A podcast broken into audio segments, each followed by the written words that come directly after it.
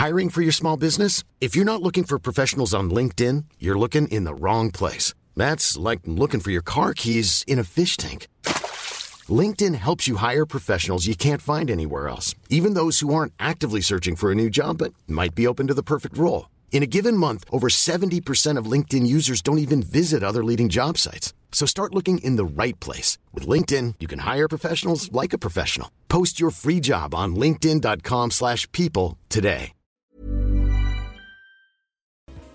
Fordi at Vigeland ville ha en, en visuell eh, minnebok. Eh, man kunne tenke seg at han hadde hatt eh, andre kunstneres verk, men han valgte nå sitt eget.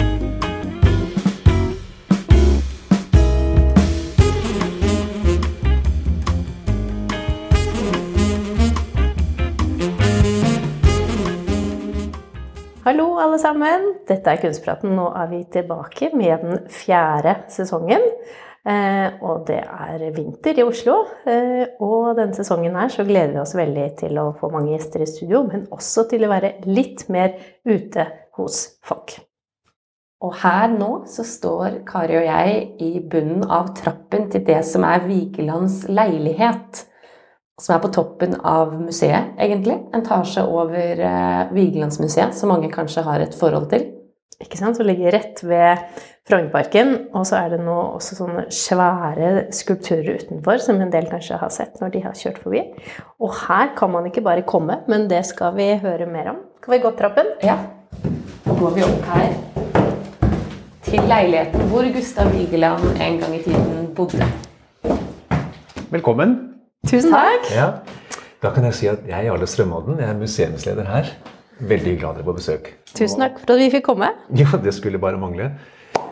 Jeg snikhørte på introduksjonen deres, og det er sånn Ja, det er riktig. Eh, Man kan komme hit eh, på offentlige omvisninger eller etter avtale. Begge deler. Ja. Og vi har jo fått på oss eh, sånne barnehageplastikksokker. skotrekk. Fordi her er det jo gammelt og veldig fint, og her bodde jo Vigeland, så vi er virkelig inne i en museumsleilighet, kan vi kalle det. Ja, det kan vi. Han bodde her, eh, flyttet inn eh, sammen med sin daværende kone Ingrid i eh, sommeren 1924. Og bodde her frem til han døde i mars 1943. Eh, De siste årene bodde han alene. Ingrid forlot ham rundt 1940. Eh, Så det er en annen historie. Men om leiligheten er det mye å si. Nå står vi i skal vi si, hallen. Og herfra er det inngang til bibliotek, til soverom og bad, og til hjørnestue. Og derfra inn til finstue. Leiligheten har også eh, et værelse hvor eh, husholdersken hadde sin plass. Eh, Kjøkken, anretning og spisestue. Men akkurat nå så er ikke de delene tilgjengelige for publikum. Og hvis vi ser på fargene, Margrethe, altså det er lekkert. Hva er det vi ser? Åh, det er mange farger. Dette er jo en bygning som ble påbegynt i 1921. Det var en avtale eller overenskomst mellom Gustav Vigeland og eh, Oslo kommune. Eller daværende Kristiania kommune. Og det er litt enkelt sagt. Vigeland sa at eh, dere kan få alt jeg har laget frem til nå, og alt jeg lager frem til jeg dør, og som er i mitt eie ved min død, mot at jeg får et passende atelier.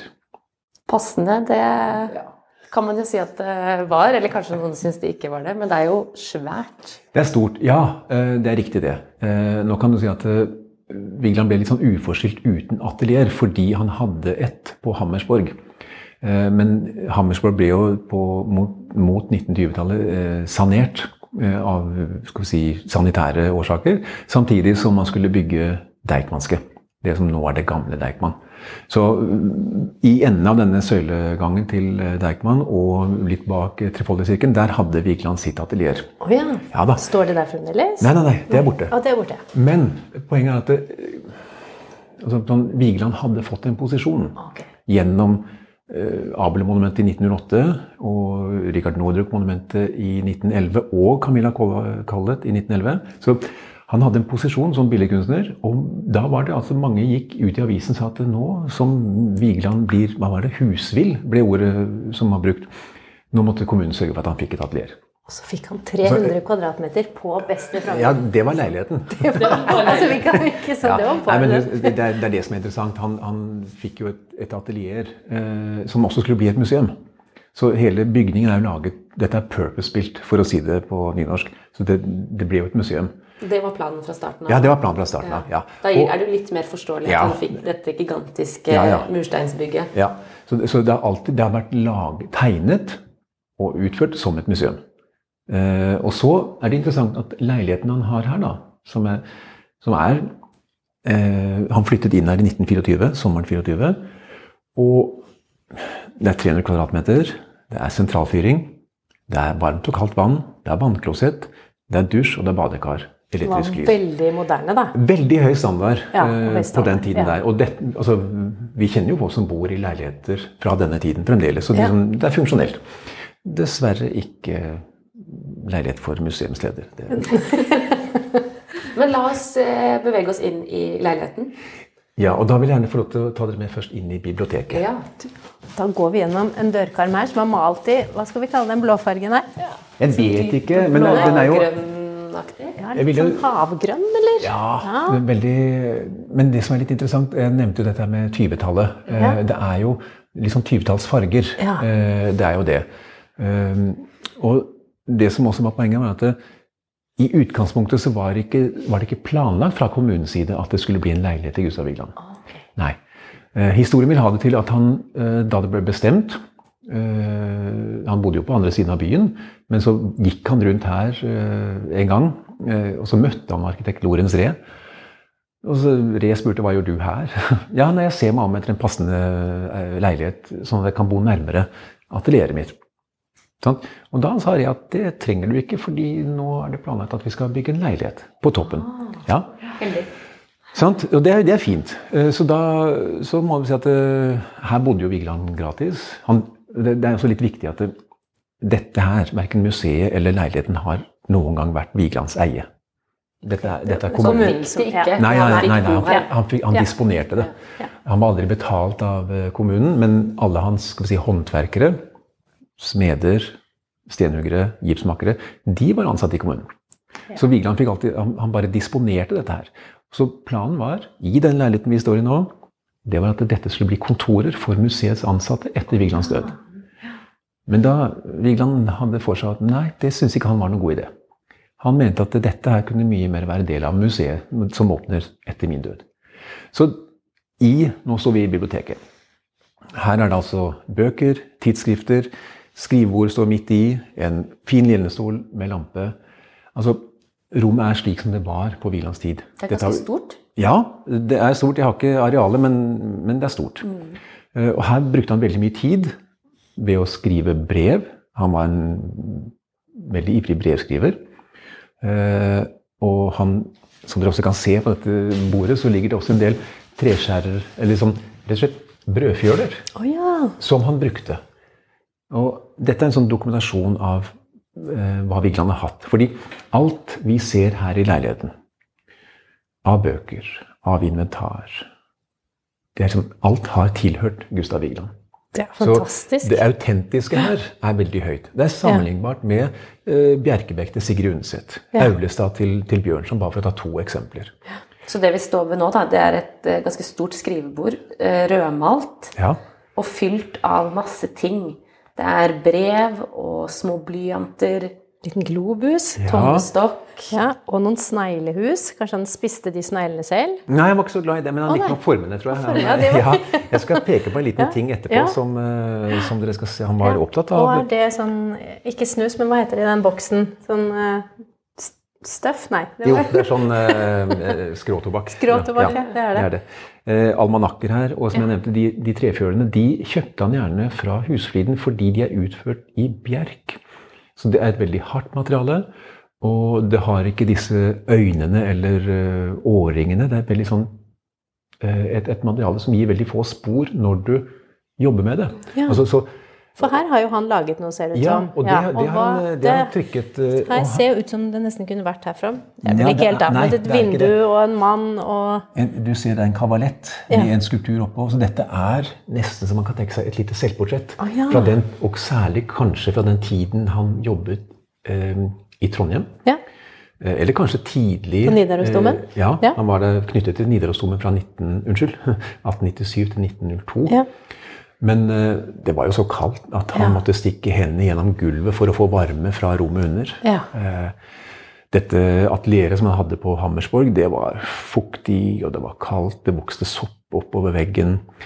Inga Syvertsen, som var hans skal si, formelt sett eh, husholderske, og som har skrevet veldig mye om hva Vigeland gjorde, hvem han jobbet for, hva han laget, fotograferte mye av hans, eh, hans virksomhet, gipsmaker. Men uh, Inga Sivertsen skrev jo at uh, tidlig 1900-tall de hadde så lite penger at det var, det var ikke middag engang. Det var. Så, nei, nei, han, eh, Det var først i 1908, altså med Abel-monumentet, at han Ja. slo igjennom. Det er det som står i Slottsparken. Ja. Litt sånn gjemt ut på tuppen der. Ja, det, Man må, eller hva skal vi si, Både sentralt og gjemt, tenker jeg. ja, det er, det, det, det er Man må vite om det. Du må vite om det. Ja. Eh, så vi kjenner jo til Abelhaugen, men Ja. av helt andre grunner antageligvis. Nei, men Abel-monumentet, Nordrock Ja. og Collett de er jo alle bare et bitte lite steinkast fra Slottet, Ja. men veldig lett å overse. Ja. Ja. Det er det som er så pussig. Så her er det et lite selvportrett med denne mannen som ligger på gulvet inntil veggen, eh, med vinduet der og kavaletten, altså denne, dette stativet som gjerne skulpturen står på. Men så Vigeland var veldig opptatt av et eh, treskjærermateriale, plate, som ikke ga noe spor Oh, ja. i, i selve trykket. Altså, sånn sett var han helt ulik Munch. Okay. Munch var jo veldig dynamisk og Ja. jobbet mye med det der. Dette var en del av Munchs uttrykk, ikke Vigeland. Og derfor brukte han eh, trefilm. Ja, fordi det var, det var liksom, materialet var så Ja. bra og så viktig og så lett tilgjengelig. Så det er sånn, han var litt sær, Men har, har man funnet Altså har han laget trykk av det selvportrettet? ja, ja. Ja. Så, det, så dette er en del av det vi har. Altså det er trykkeplaten? Ja, det er trykkeplaten. Okay. Og her er en tegning. Hva er det, Det er en- tror du? Det ser ut eh, som det er mer sånn Det er eh, gater Nei, det er rett og slett det er, eh, Dette er her. Dette er Ser du det? Eh, Vi ser Det er jo Firkanten? fugleperspektiv her. Og så har du veien som går, og så er det en sving ned til venstre. Mm. Og så er det en liten sti som går der. Så dette her Oi, Så vi er Vi er omtrent der. opp ved Trefjellet omtrent? Ja. Ja, det er, dette, Er det er, dette er? Frognerveien, Ja. Halvdan Svartes gate, Ja. og stien som går til der. Ellers er det også et lite fotografi over uh, Frognerparken der. Noe han har tatt, eller? Nei, det er nok ikke han som har tatt, men eh, det er fra bystyresak.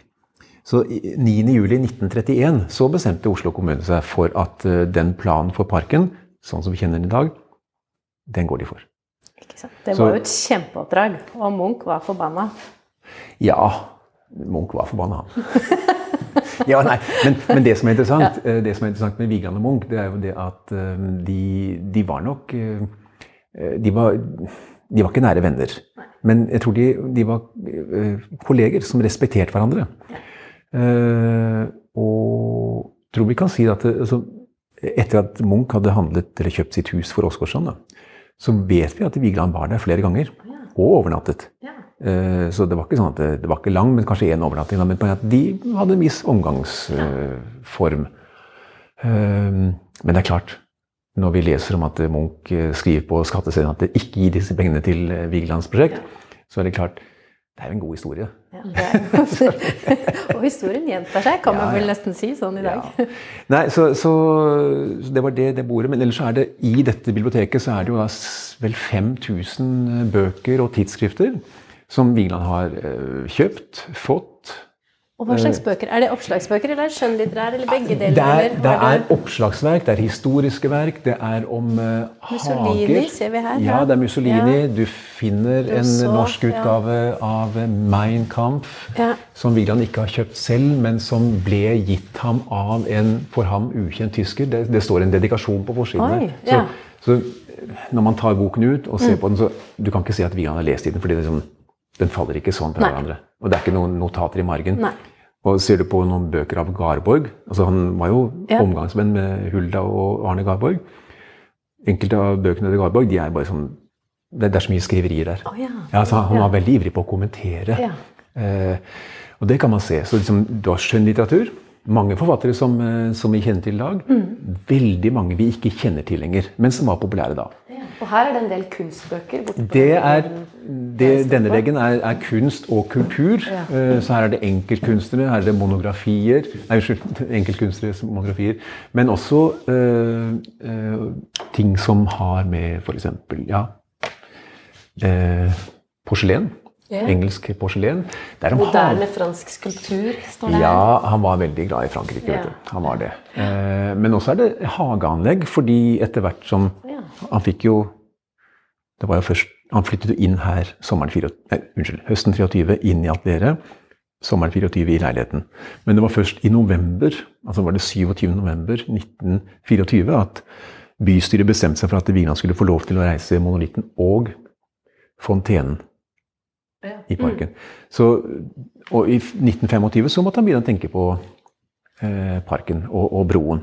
Men jobbet han med det fra dette biblioteket hvor vi står i nå, eller hvor er det han startet disse prosessene da, å tegne og Nei, det gjorde han eh, selvfølgelig her. Men, ja.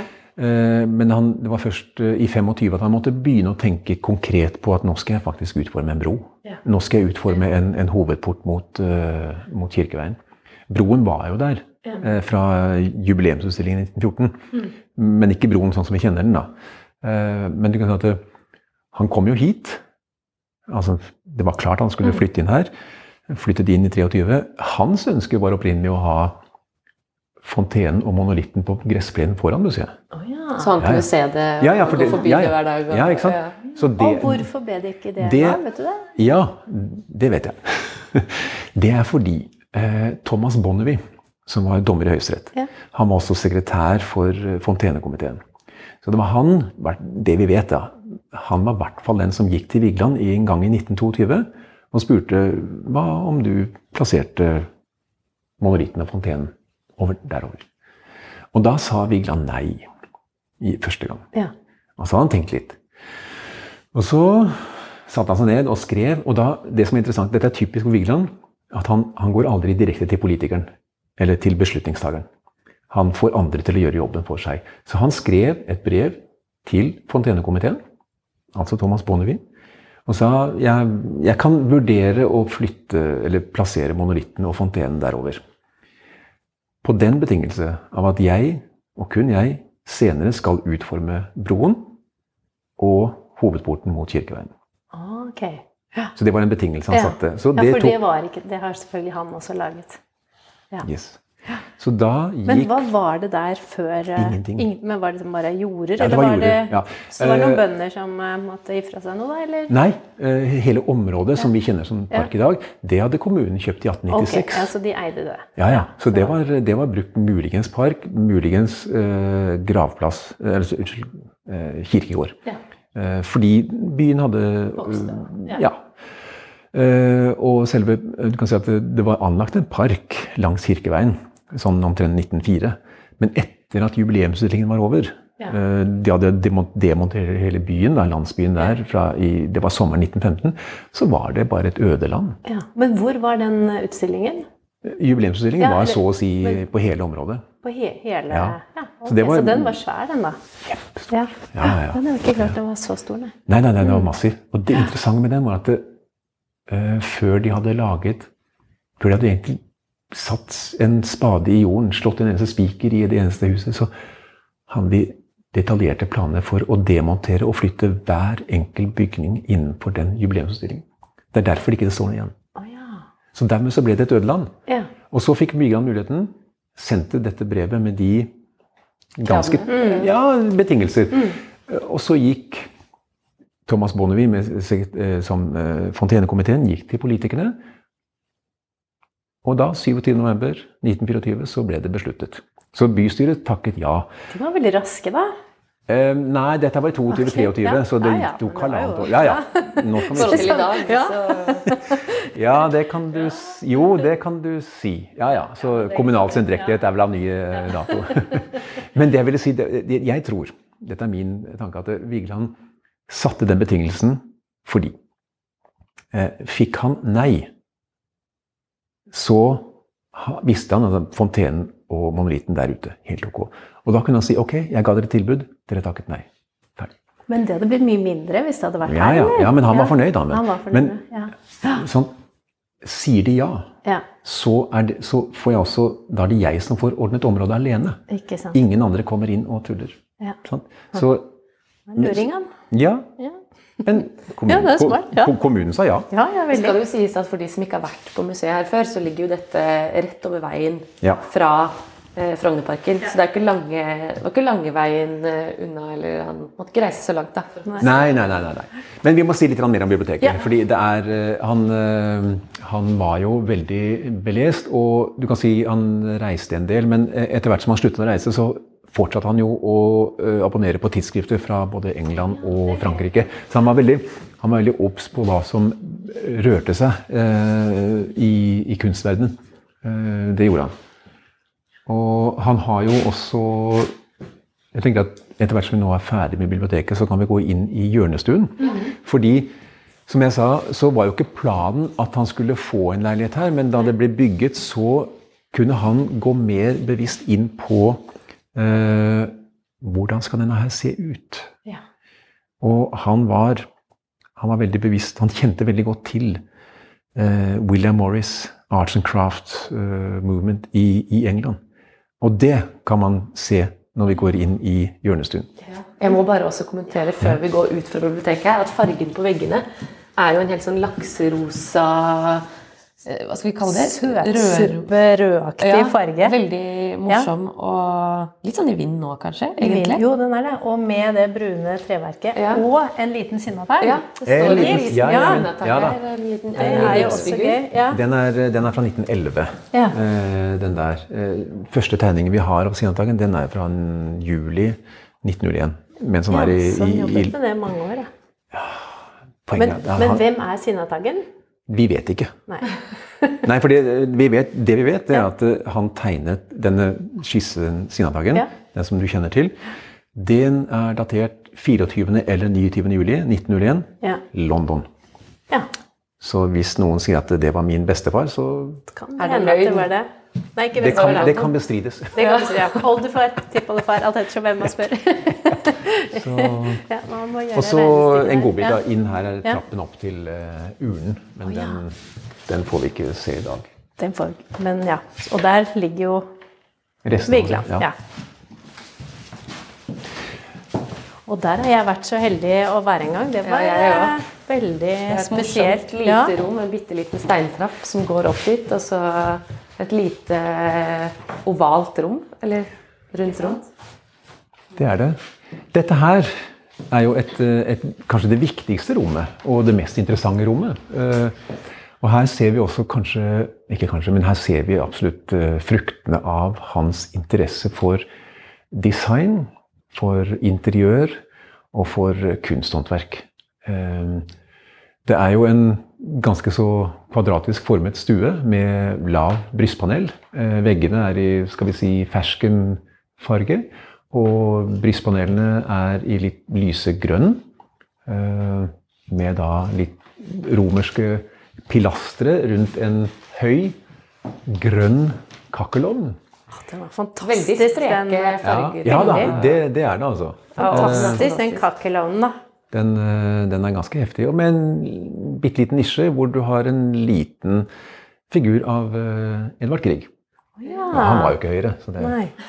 Var han så lav? han, var, han var lav. Eh, og et fint halvbuevindu mot eh, Ja. syd, og et eh, større vindu mot parken. Hvor da fontenen og monolitten kunne ha stått.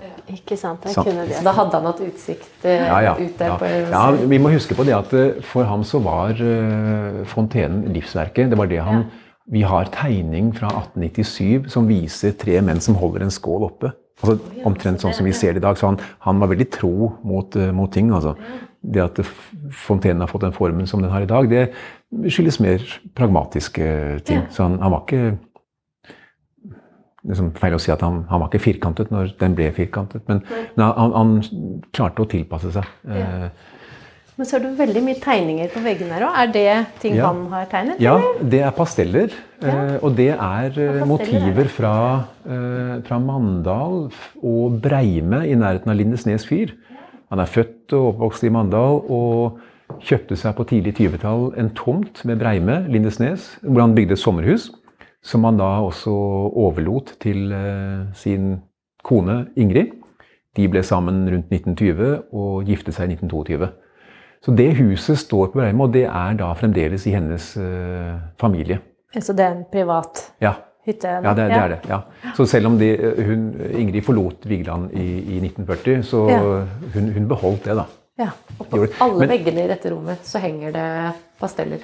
Faktisk. Ja, og det er fordi at Vigeland ville ha en, en visuell uh, minnebok. Ja. Uh, man kunne tenke seg at han hadde hatt andre kunstneres verk, men han valgte nå sitt eget.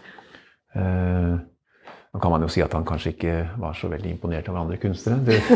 Nei, men altså, Apropos det med da vi var i biblioteket og snakket om hva han noterte. og sånn, han har jo, Vi har det fra eh, franske kunst. Selv Rodin er en som han Nei, dette er bare sånn piff og poff. og De er så skjeve. Mine skulpturer de står rett, og de er stødige. Sånn. Så, men han, altså, Vigeland ville, ville, aldri vært noe uten Rodin. Fordi Rodin hadde så stor betydning for veldig mange kunstnere på den tiden der. Så det er klart han var påvirket. Ja, ja. Men er disse pastellene i dette rommet typisk Vigeland? Fordi nå er jo ikke jeg noe Vigeland-ekspert, men det jeg forbinder med han, er jo disse menneskelige formene og figurene og noe helt annet da, enn disse pastellene som er hovedsakelig sval Altså berg og svaberg ja, og er, vann? Du kan si at de er, de er typiske i den forstand at han, eh, han jobbet også med, eh, med, landskaper, men da mer skal vi si, som en adspredelse. Eh, det vi kjenner fra skulpturer og kanskje tresnitt, det er jo altså Han er mest opptatt av mennesket og figuren, men her i leiligheten så har han kunnet jobbe litt annerledes. Og det, det ser man jo også Jeg vil kanskje, Hvis jeg skal si noe først om det helhetlige, så er det at leiligheten, dette rommet spesielt, altså Hjørnestuen, som også ble kalt uh, fru Vigelands uh, stue, er jo det man på tysk kaller Gesamtkunstverket. Mm. Det, er, det er veldig sånn helhetlig, fordi det er Vigeland først og sist. Eh, når jeg sier at det er fru Vigelands stue, så er det også fordi at vi kjenner til at det er en, en si, brevskrivning, korrespondanse mellom Ingrid Vigeland og Lorentz Ree, arkitekt, bl.a. om fargevalget. Oh, ja. uh, hva som skulle stå. Ja, ja, ja. Hun, hun, fikk lov til å si noe.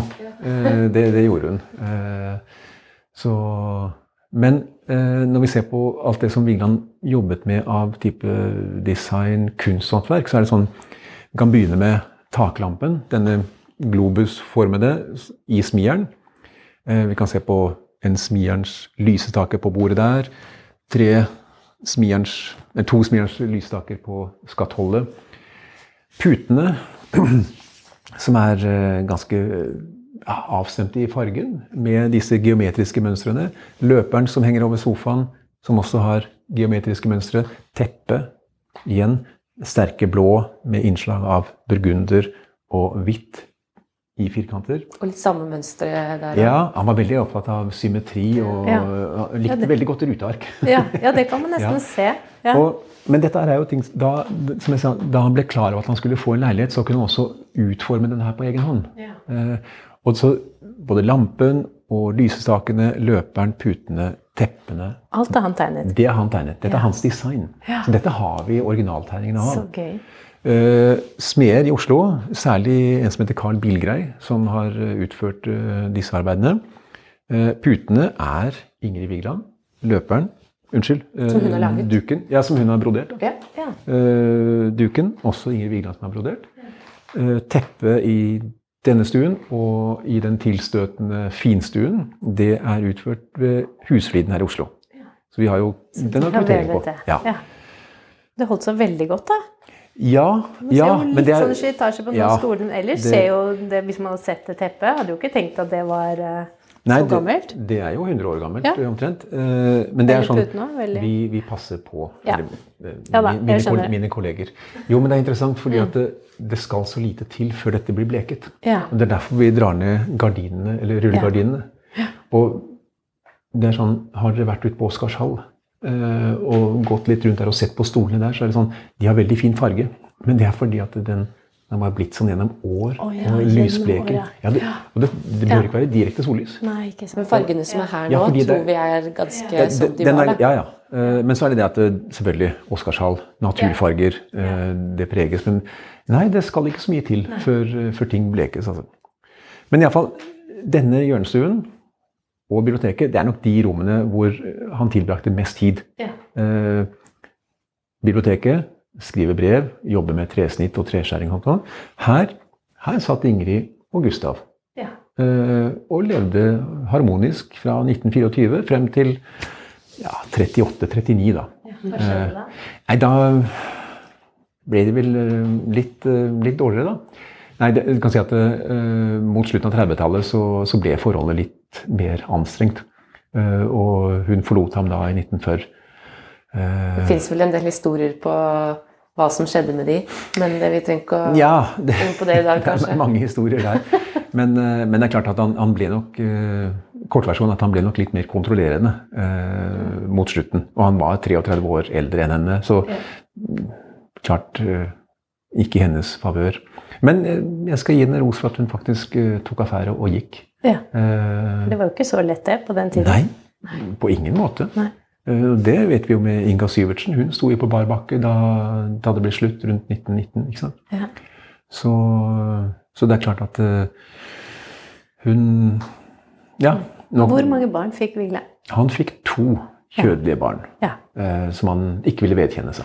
Eh, og det ble også en, ble en stor sak i den forstand at for han fikk jo, Det var rundt 1899 og 1901 at han fikk to barn, en sønn og en datter.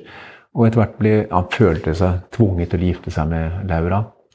Eh, de gifte seg i Larvik. Og han tok vel ut skilsmisse ganske kort tid etterpå, da, og så ble de jo formelt skilt. Men det er klart, altså, Laura gjorde det eneste riktige. Hun, øh, det er klart, Man blir med barn øh, av, egen, altså, av egen sikkerhet, barnas sikkerhet, så vil man jo være gift. Ja.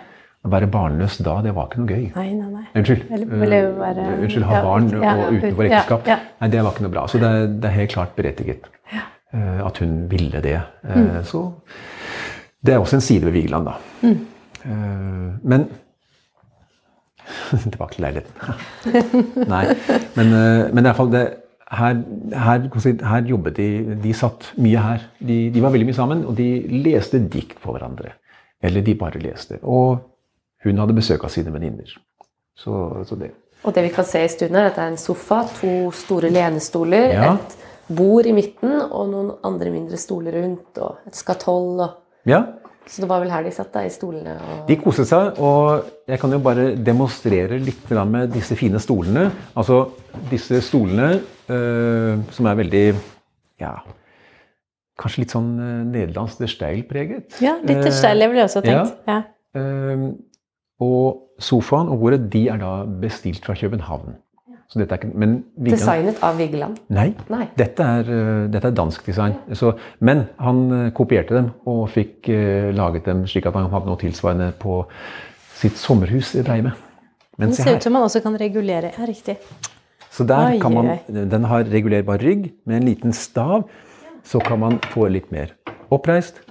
Og så kan du legge det helt bak, så har du en liten Jeg skal ikke si sjeselong, men da kan man Nesten. Kan man legge den helt ned da, så det blir en seng, eller? Det har jeg ikke prøvd på. Nei, ikke gjør det. Det- La oss ikke knekke Sånn, det. nei. Nei, jeg tror ikke vi skal Nei, ikke, Jeg tror ikke dette er anledningen for å Nei. finne ut det. Altså. Men, eh, men det er veldig fint. Ja, det er veldig Eh, flott det er gjort. Altså. Så Ja. dette Skal vi gå inn i Vi kan gå inn i finstuen, altså. Oi, oi, her henger du Her er det jo tre på veggene. Dette er eh, tre på veggene. Igjen så ser man da eh, tre eh, smierens lamper med lyspærer. De har litt sånn hva skal jeg si for noe? Eh, nesten så man kan tenke seg at de har eh, fire armer med litt sånn De har takker. Det er nesten sånn, det er litt sånn øgleaktig. Ja. Litt sånn pigge, Ja. Pigger på. Som du kjenner fra f.eks. Ja, Ja, det- dinosaurene, ikke sant? Ja. Ja. Eh, Det er også da Vigelands design. De, eh, det er noen små pasteller. Ja, for det henger jo masse pasteller av På mennesker. alle, alle veggene. Ja. Ja, I sånne små speil, eh, trespeil på veggene. Og Planen var at Vigeland skulle få overføre disse pastellene til lerret. Slik at de kunne passe inn i hvert enkelt av disse speilene. Så figur på blå bakgrunn, slik at man kunne fått et blått rom. Og det hadde jo passet litt mer med resten av leiligheten Ja. nå, som er i mye, mye farger. Og, Absolutt. Absolutt. Uh, og da kan man si at da ville den inspirasjonen vært hentet fra Pompeii. Ja. Veggmaleriene der, ikke sant. Uh, Vigeland var i Pompeii. Ja. Det, det vet vi. Eh, ellers så kan man kjenne igjen visse motiver, som denne kvinnen der, med det lange, røde håret og som spretter av gårde. Hun befinner seg på broen. Ja. Det skjønner jeg. Hun holder seg i håret. Ja, ja, så Den, den, er- den finnes i bronse. Eh, I andre enden av rommet, eh, det bildet helt til Den pastellen helt til venstre, det er jo da denne mannen med disse Å ja, de mange babyene. Ja, ikke sant? Ja. Og han står jo Ja, på enden av, av broen. Ja. Eh, Mot fontenen. ja. Så her er det visse ting som, som går igjen. Ja, det er gøy. Men hvorfor gjorde han aldri ferdig disse veggmaleriene, da? Han døde før det ble ferdig. Ah, ja. ja.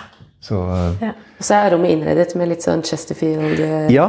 eh, på møblene. Ja, og det er fordi at uh, dette var ting han hadde med seg fra sin forrige leilighet. Ja. Eh, så her er det litt mer sånn ja, si gammeldags. Ikke, ikke så moderne, Nei. sånn som i hjørnestuen. Litt mer eh, Men de teppene, det er, er det litt samme mønster, ja, eller? som jeg ja. sa, eh, de teppene her er også da tegnet omtrent samtidig og utført for eh, Vigeland ved Husfliden i Oslo. Og dessverre ikke tilgjengelig for publikum nå, men, men døren der nede det er da gjennomgang til spisestuen. Oh, ja. Og så er det to byster som står langs Ja. veggen her. Hva er det vi ser på? Jo, vi ser på den eh, bronsen nederst. Det er selvportrett i litt voksen alder. Det er en gips med altså en veldig ung mann, nesten ynglingaktig, og litt bustete hår og tenksomt eh, nedslått eh, blikk. Det er Gustav Vigeland i en alder av 22 år. Ja. Så det er også Og- et selvportrett, ja. Nei, Oi, nei, er Gus... Det er Gustav Vigeland, men det er portrettert av eh, Var det Ludvig Brandstrup? ja, Dansk sånn, ja. skulptør. Fordi Vigeland dro til København. Ja. Hans første utenlandsreise i 1891. ja. Men hadde han disse bystene stående her mens han bodde her også? Eller det Ja, noe man har satt så vidt vi vet, så, så hadde han det. Eh, Og det, altså, Brandstrups byste av Vigeland, det, er, det kan vi si at det er det eneste verket som ikke er av Vigeland. Som er her, ja. Ja. Og Brandstrup er også en kunstner som han hadde kontakt med gjennom hele sitt liv. For ellers så klarte Vigeland på ulike måter å, å bryte med, med kunstnere, med kolleger. Så kanskje en av få kunstnere han eh, respekterte nok til å ta inn Ja, i sin egen leilighet. ja, jeg har av og til tenkt på så er det, liksom, de holdt, beholdt vennskapet fordi Brandstrup bodde i København. Ja, kanskje det. Det var fint med litt avstand. Men, men noe jeg har lurt veldig på i, i, i, i Vigelandsparken, Ja. er jo for det er jo laget på 2030-tallet, og da var jo folk slankere i snitt enn det vi er. Men så var det ikke sant, færre med anoreksia, færre som var overvektige. Jo, men altså, det, var, det har jeg sett på bilder. Jeg har studert fra, mye fra 30-tallet. Ja. Eh, og, og som men så litt, men det var mer sånn strømlinjeform. Men de er jo ganske sånn, hva skal vi si, kjøttfylle. Fulle, mange av dem. Er det, vet du hvorfor han laget dem sånn? Eller Ja. var det, ja? Det, altså, to ting. Eh, nå snakker du om skulpturene på broen. Ja, eller egentlig hele, tenker Nei, jeg. Nei, kanskje. nei, Ok. men jeg- jeg må ja. få lov til å korrigere. Ja, det må du gjøre. Det er Eh, bra. Men du har helt rett. Ja. De på broen er, eh, de er større enn eh, Altså, de er ikke én til én. Nei, det vet jeg, men Ja. alt er litt Ja, fordi de skal være litt større også fordi at de skal betraktes eh, ja. Det er måten du betrakter dem på. Ja. Altså sånn, De står ikke sånn i, din, i ditt rom, de er Mm. hevet opp.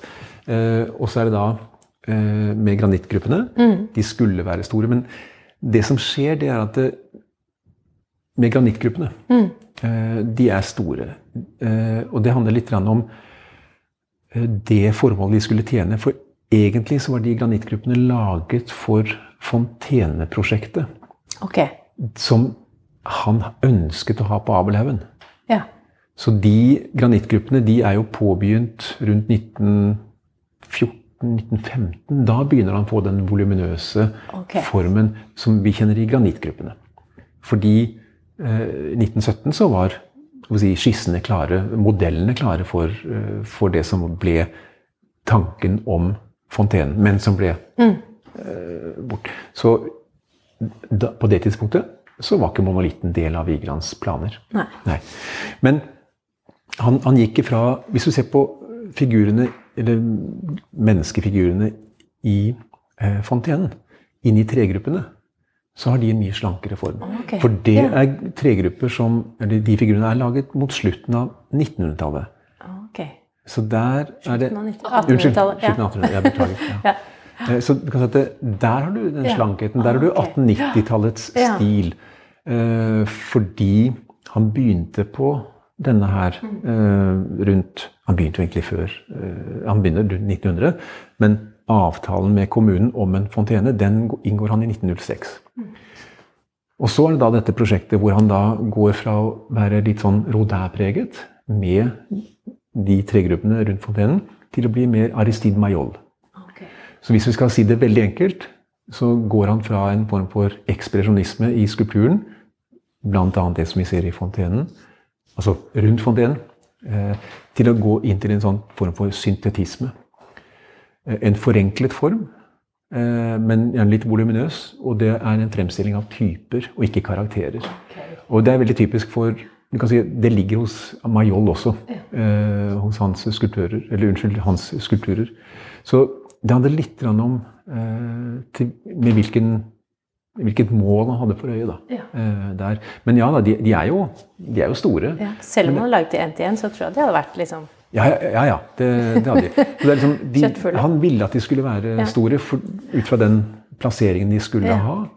Og eh, han ville at de skulle mangle altså De skulle ikke ha karaktertrekk. De skulle være typer. Så liksom, I stedet for ett bestemt menneske, så skulle det være kvinnen, mannen, kvinnen og barnet.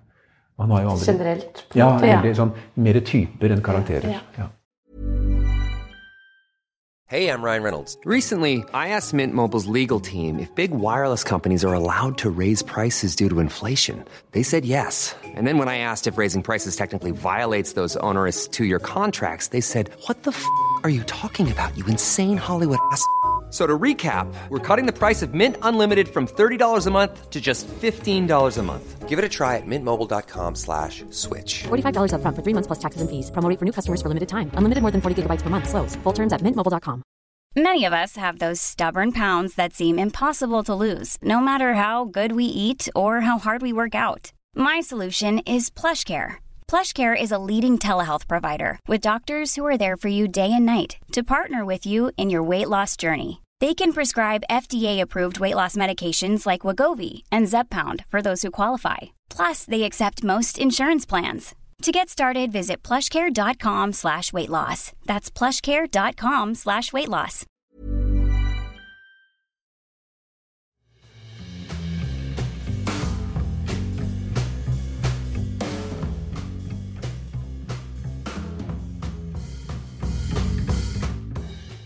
Nå er vi i Vigelands soverom, og herfra har man også tilgang til badet.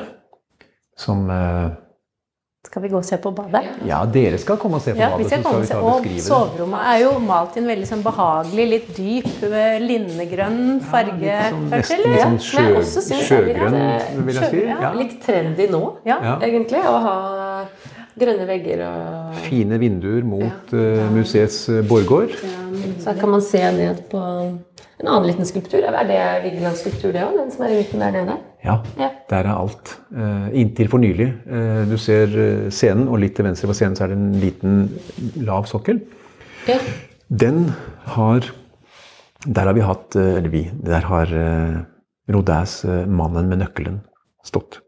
Hvor er han nå? Den er på Solli plass nå. Fordi Ja, nå er jo sommer og ja. den, den kommer tilbake til sin opprinnelige plass. Ikke sant. Så den bodde her under oppussingen Ja, der? rett og slett. Vi, vi tok vare på den. Ja. Og det er en deilig ironi i det, fordi eh, akkurat den skulpturen er eh, Den er kjøpt av Fritz Taulov Ja. direkte fra Rodin mens Rodin levde. Oi. Eh, og det er den, en av de første skulpturene av en utenlandsk kunstner som kommer til Oslo. Og rundt fantastisk. 1900 så ville da uh, ønsket man å plassere den på Egertorget. Og da var det flere kunstnere som sa nei, det skulle de ikke ha noe. Vigeland var blant de kunstnere som da ikke ville at eh, en av byens beste plasser skulle brukes til en utenlandsk kunstner. Og så er det da som Vi plasserer mannen med nøkkelen her. Ja, I hvert fall en hyggelig utsikt ute i, i gården der. Ja. Men nå må vi se på badet, da. Ja, Og til og med dette med en vekt. Så fra, selvfølgelig fra eh, soverommet Ja. til, til badet. Og som dere ser, eh, et fint badekar, dusj, og du har også en temperaturmåler der. Du nevnte vekt. Sentralfyringen er der. Eh, Veldig stilig servant, da. Ja, og så er det jo ja, det er, det er jo Shanks fra, fra Storbritannia. Som, som, dette er ordentlig. Og en sisterne altså med vannklosett. Så det er liksom der uh, Luksusen fra den tiden der. Ja, det er og fliser på veggene. Og, og blått tak. Ja, det, var, det også er jo litt nå ja, tilbake at man maler taket. Ja.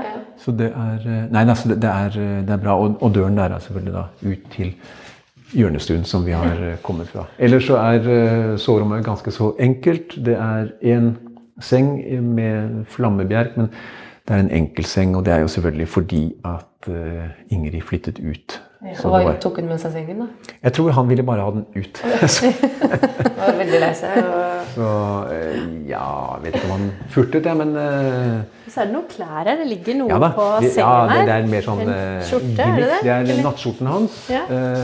Den ekte skjorten hans? Dette, dette, er hans. Dette er skjorten hans. Og så er det skoene hans, da. Ja. Og det er litt sånn, som dere ser, så er det da med spenner her. fine, sorte sko. Litt små ben. Men eh, med spenn, for han ville ikke bruke tid på å drive og knytte. Å oh, ja, det var lurt, ja. Han var litt arbeidsnarkoman, var han ikke det? Jo. Han kunne ikke bruke tid på å knytte lissene sine? Nei, han var, eh, han var det, altså. Eh, det var litt sånn eh, sove, spise, jobbe.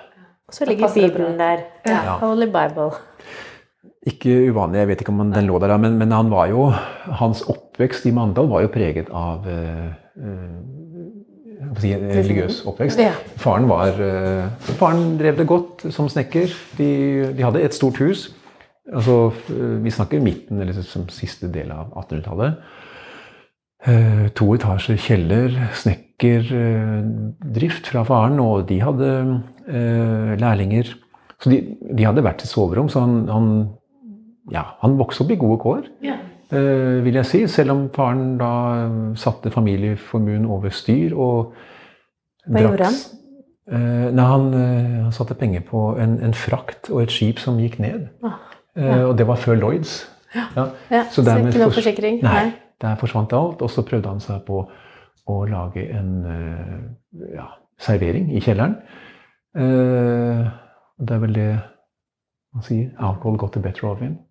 Så han, eh, ja, han eh, drakk seg fra absolutt alt. Og da Vigeland var 16, da snakker vi altså i 1885 ca., så ble faren eh, umyndiggjort. Oi. Ja.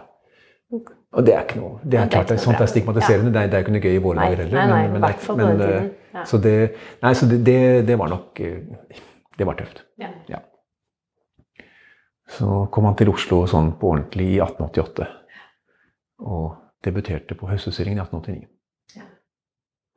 Og fikk da dette museet, eh, atelieret, leiligheten. Eh, Og gravplassen. Ja. Eh, ja, han plasserte seg selv i tårnet. Designet han det også selv? Ja, han gjorde faktisk det. Så det er, det er heller ikke det er helt ferdig. Det er, det er noen relieffer som er tomme. Ja. Og det, er jo, det ble jo utgangspunkt for en utstilling for en tid tilbake med Dag Erik Helgin.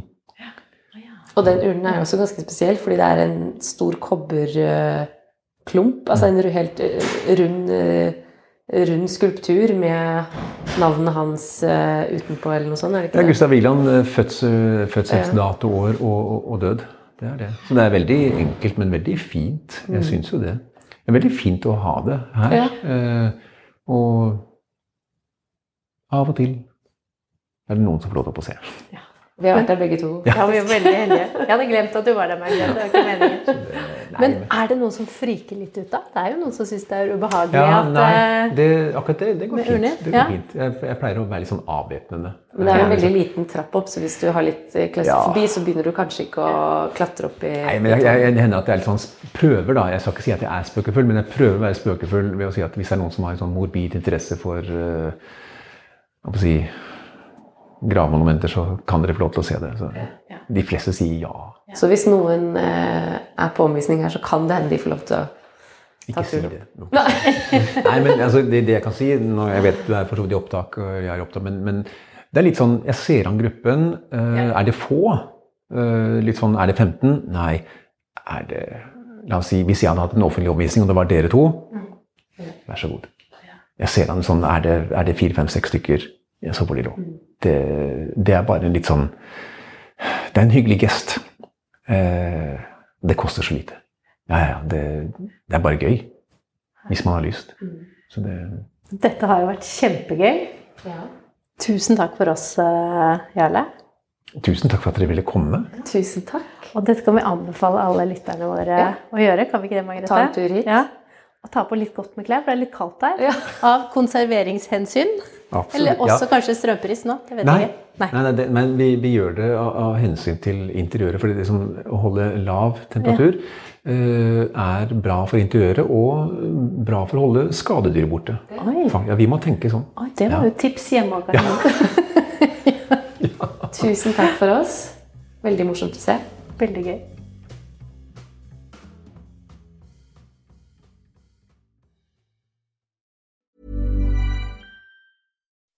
When you make decisions for your company, you look for the no brainers. If you have a lot of mailing to do, stamps.com is the ultimate no brainer. Use the stamps.com mobile app to mail everything you need to keep your business running with up to 89% off USPS and UPS. Make the same no brainer decision as over 1 million other businesses with stamps.com. Use code PROGRAM for a special offer. That's stamps.com code PROGRAM. Kunstpraten er en podkast fra Finansavisen. Programledere er Margrethe Hegnar og Kari Nestås. Produsent er Lars Brenden Skram. Og ansvarlig redaktør er Trygve Hegnar.